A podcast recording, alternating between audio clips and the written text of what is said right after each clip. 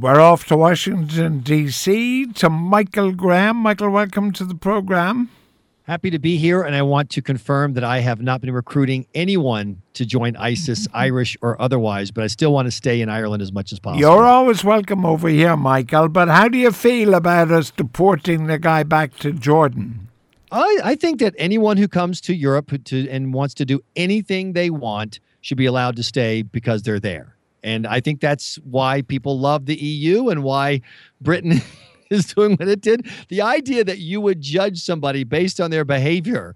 So, what if they recruit a few people to blow a few people up, George? Who are you to judge? You obnoxious, xenophobic racist, you. Yeah, well, I mean, I think that is the problem, though, that um, we are so caught up on this now that you're not allowed anymore actually object to it, because if you do, they all chunk out the R word or whatever, or re- more importantly, they chunk out the Trump word. No matter what you do now, you're Trump. But far more importantly, um, we are deeply worried about more guns in America, but more importantly, uh, the guns used by your policemen, even though seven brave men are dead and six uh, hurt.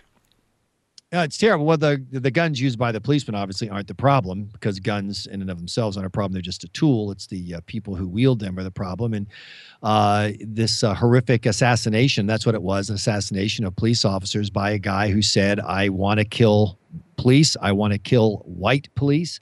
I'm angry at the way policing is done in the United States. And so this was a pure political assassination all I mean, you, similar to the uh, the horrific story in South Carolina where the wannabe Klanman went to the black church. It's it's horrifying, and it brings together a lot of difficult trends. And what frustrates me, obviously, the horror of the lost lives. Whether the lives were, are lost are the Air Force veteran in Atlanta, Georgia, 18 months ago, who was not just unarmed but naked when he was shot and killed by a police officer uh, or whether it's the uh, the the story of this the assassinations is I don't understand why it's so hard to hold two ideas in your head at the same time. No. Idea number one, let me finish. Idea number one being there is a problem with policing in the United States when it comes to black people. No doubt about it. It is harder to be black in America than it is to be white. You are disproportionately likely to be pulled over, confronted with violence, have violence used upon you if you're black than white. That is true. But it is also true that a small group of Americans, black males between 15 and 30, even though they make up about 5% of the population, commit about 50% of the murders. That's also true. And you don't have to abandon the truth of either side to move forward on this problem. Okay, but I accept all that, right? Because I, I, I, I ran rugby camps in, in the black areas of Houston and Pittsburgh and, and, and places, and I know. But uh, so I'm not speaking like from 5,000 miles distance. I, I was there, I worked with those black kids, I saw it. But here's the question why are American police officers trigger happy, which I think you will agree they are. Well, I don't agree that they are as a group, and this is what once again is so frustrating. Uh, what were the cops doing last night when these shots rang out? They were guarding people holding a I'm angry with the police protest. It was a Black Lives Matter. We're angry at how the policing is going on. And there are photos, selfies taken by the cops and by some of the people in the crowd before the shooting began, showing the cops, yeah, we're right here. There are plenty of police officers who see a problem. There are plenty of police officers who use deference. They're in situations where it could get out of hand and they hold back their pride and let some angry, frustrated teenager do what stupid, angry, frustrated te- teenagers of all races, creeds, and colors do. That happens most of the all time. right, but Michael, hold a while. How many times have you been pulled over by a cop in America? Uh, many, but I've never had an incident with a cop, no matter how much of a. Well, I've been pulled over a lot of times, uh, be, be, you know, because oh, me too. I'm, I'm a lead foot. I, I get pulled over. It's not yeah, the same. but not- I have never had a reasonable experience with an American cop. I mean, when you're sitting there and this guy comes up, first of all he adjusts his sunglasses, then he adjusts his his twin pearl-handled Colt 45s on his hip, and they roll you roll down the window window and he says, Put your hands on the steering wheel. And, you know, you attempt to make a reasonable conversation with this guy, and there is no reasonable conversation with this guy, and you're terrified. I am terrified. I was terrified every single time they pulled me over.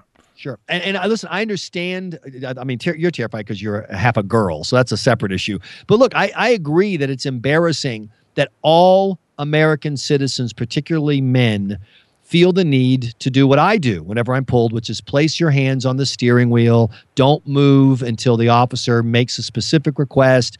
When I reach for my glove box where my where I keep my wallet, I feel the need to say I'm reaching for my glove box. I agree. Yeah. That's all. It is ridiculous because of a strategy of policing that is in place, a strategy of policing that can be fixed. Having said that, George, just within the last 24 hours, there was a police officer killed when he pulled somebody over, and the guy, you know, whips out a gun and, and Yeah. I mean, I understand that. And when I read about the guy and he was putting his hand in his pocket, Right. uh, apparently to look pull out his license or whatever. Right. Now, I mean, I would just like you. I never put my hand in my pocket. I never put my hand in my glove compartment. I clutched the steering wheel like a drowning man, lest that copper think that I, I was going to do anything. But it was scary. It was always scary. I, I understand that. And so, what this is what I want my fellow, uh, you know, conservative, uh, fundamentally law, you know, a rule of law people to gather around. We are the ones who need to lead the fight for police reform because on the other side, you have people who are screaming, you know, uh, fry the pigs in bacon, fry them like bacon, you know, shoot the cops. You got these people who want police to have very, you know, ridiculously limited uh, you know, uh, uh, behavior. They want to, to to rein them in from being able to do their basic job. But something's going to have to change. It's going to change. And the effort's going to either be led by people who hate cops or led by people right. like me, get that it's a tough job, but also understand that these are government employees. Fundamentally, a police officer is basically an armed EPA worker. There's no reason to expect them to be any better or any worse at their job than anyone else who works for the government. All right. it- a listener says there's a phrase amongst American cops it's better to be tried by 12 than carried by 6. You're, You know, you're right. And the problem in the United States, though, is how rarely police officers get tried. That's another problem that we have is that police officers, uh, you know, are involved in an in, in an incident. They use lethal violence. It's hard to figure out how they did it, but then prosecutors won't bring the case, or the way the laws are written in the United States are so uh, bi- biased towards the police officer. For example, George, in some states, you don't have to show that you had a reasonable fear that someone's going to hurt you. You just have to show that you're afraid. So if you're a cop and you say, I'm scared of whatever, you know, bubble gum and a kid with a finger, that's under the law. The jury has to let you go. And those are the reforms that the good guys can lead. But right now, they're too busy screaming, you black people commit too much crime. You know, leave the cops alone. The cops are always right. And uh, Okay. that's not going to Well, happen. I remember I was driving back from the the uh, Coast Guard Academy in Connecticut back to my home in Providence, Rhode Island, as it then was, and this guy tries to pass me out, and I get uh, teed off at him. So for the next couple of miles, at about eighty miles an hour, he and I are sort of jousting up the highway because it's about 11 o'clock at night. And then, of course, the old blue and white arrives and he hauls the two of us over, right? Right. Now, we've both been doing 80 miles an hour. We both have been driving dangerously. He looks at me and he sees I'm white.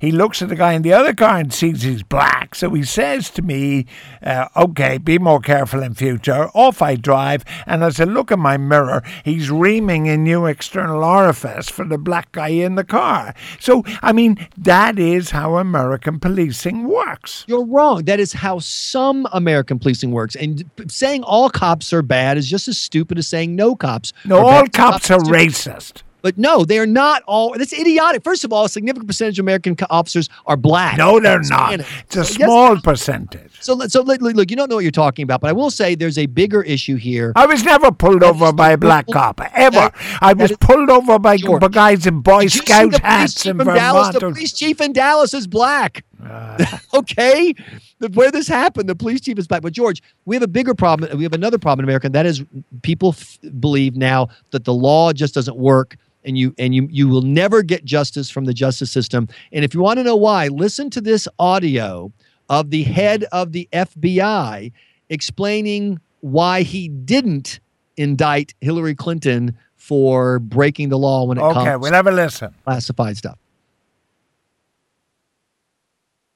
We lost him. We lost your audio. Sorry, Oh, mate. lost my audio anyway. The, Right. the point is that uh, the FBI uh, director re- uh, affirms again and again and again Hillary Clinton lied about what she did with the emails. She absolutely exposed email. It's Yeah. absolutely true that uh, the uh, foreign governments have it. She absolutely had an illegal server. It absolutely happened.